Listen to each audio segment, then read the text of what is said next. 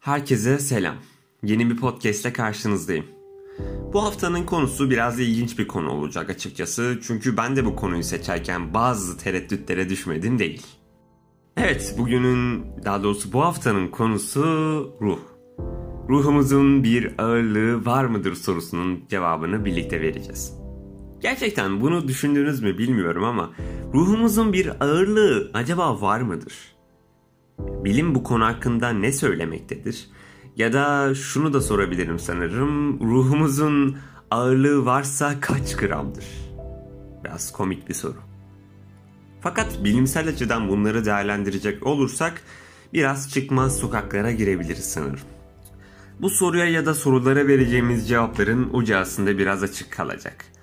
Ancak şimdilik şunu söyleyebilirim ki bilimsel olarak ruhumuzun bir ağırlığı yok. Evet evet gerçekten de yok. Çünkü bilimin ruhun var olduğunu kanıtlayabileceği bir veri bulunmuyor ortada. Yani bırakın ağırlığını hesaplamasını, ruhun varlığı bile bilimsel olarak belirsizlik taşıyor. Ancak durun orada bir dakika çünkü bu sefer size gerçekten de ilginç bir hikaye anlatacağım. Bu hikaye belki bilimsel olabilir ya da olmayabilir. Zaten bununla ilgili biraz sonra değineceğim.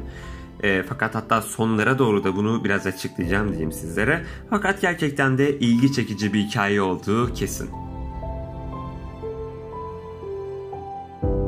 Hikaye Boston'da bir mahallede geçen yüzyılın başında başlıyor.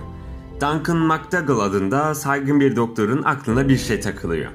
İnsanların ruhları varsa bu ruhların bir yer kaplaması gerek. Ve eğer ruhlar yer kaplarsa bir şeyi tartmak zorundadırlar öyle değil mi? Yani bir ağırlıkları olamaz mı? Hmm. Bunu öğrenmenin tek bir yolu vardı diye düşündü McDougall. Ve şu sözleri söyledi.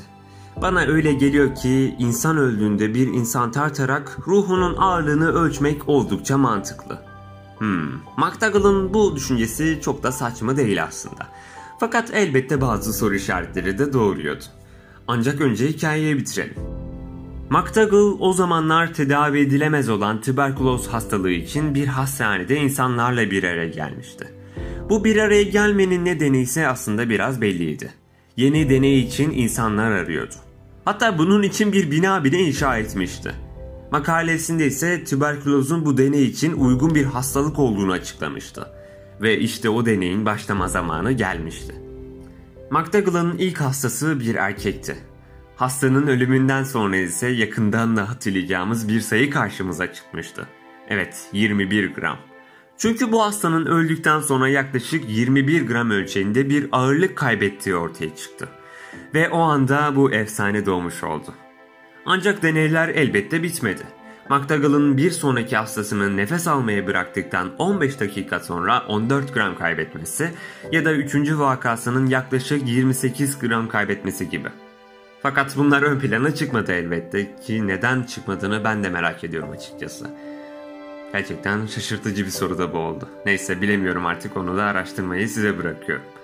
Elbette McDougall bunlarla da yetinmedi ve vazgeçmedi. Ve bizlere yeni bir soru daha kazandırdı. Hayvanların da ruhu var mıydı ve onlarınkisi kaç gramdı? Ve ilginçtir ki McDougall deneyleri 15 köpek üzerinde denemesine rağmen kilo kaybı bulamamıştı. Çok garip değil mi? Peki biraz toplayalım konuyu. Gerçekten de McDougall'ın bu deneyleri ne kadar gerçekti? Yani bu deneyler bilimsel miydi gerçekten? Bize ne gibi sonuçlar verecekti? McDougall'ın çalışması aslında küçük bir örnekten büyüklüğüne sahipti. Ancak sonuçları her yerdeydi. McDougall ruhun ağırlığı olduğunu doğrulamak için daha fazla ölçüme ihtiyaç olduğunu itiraf etmişti.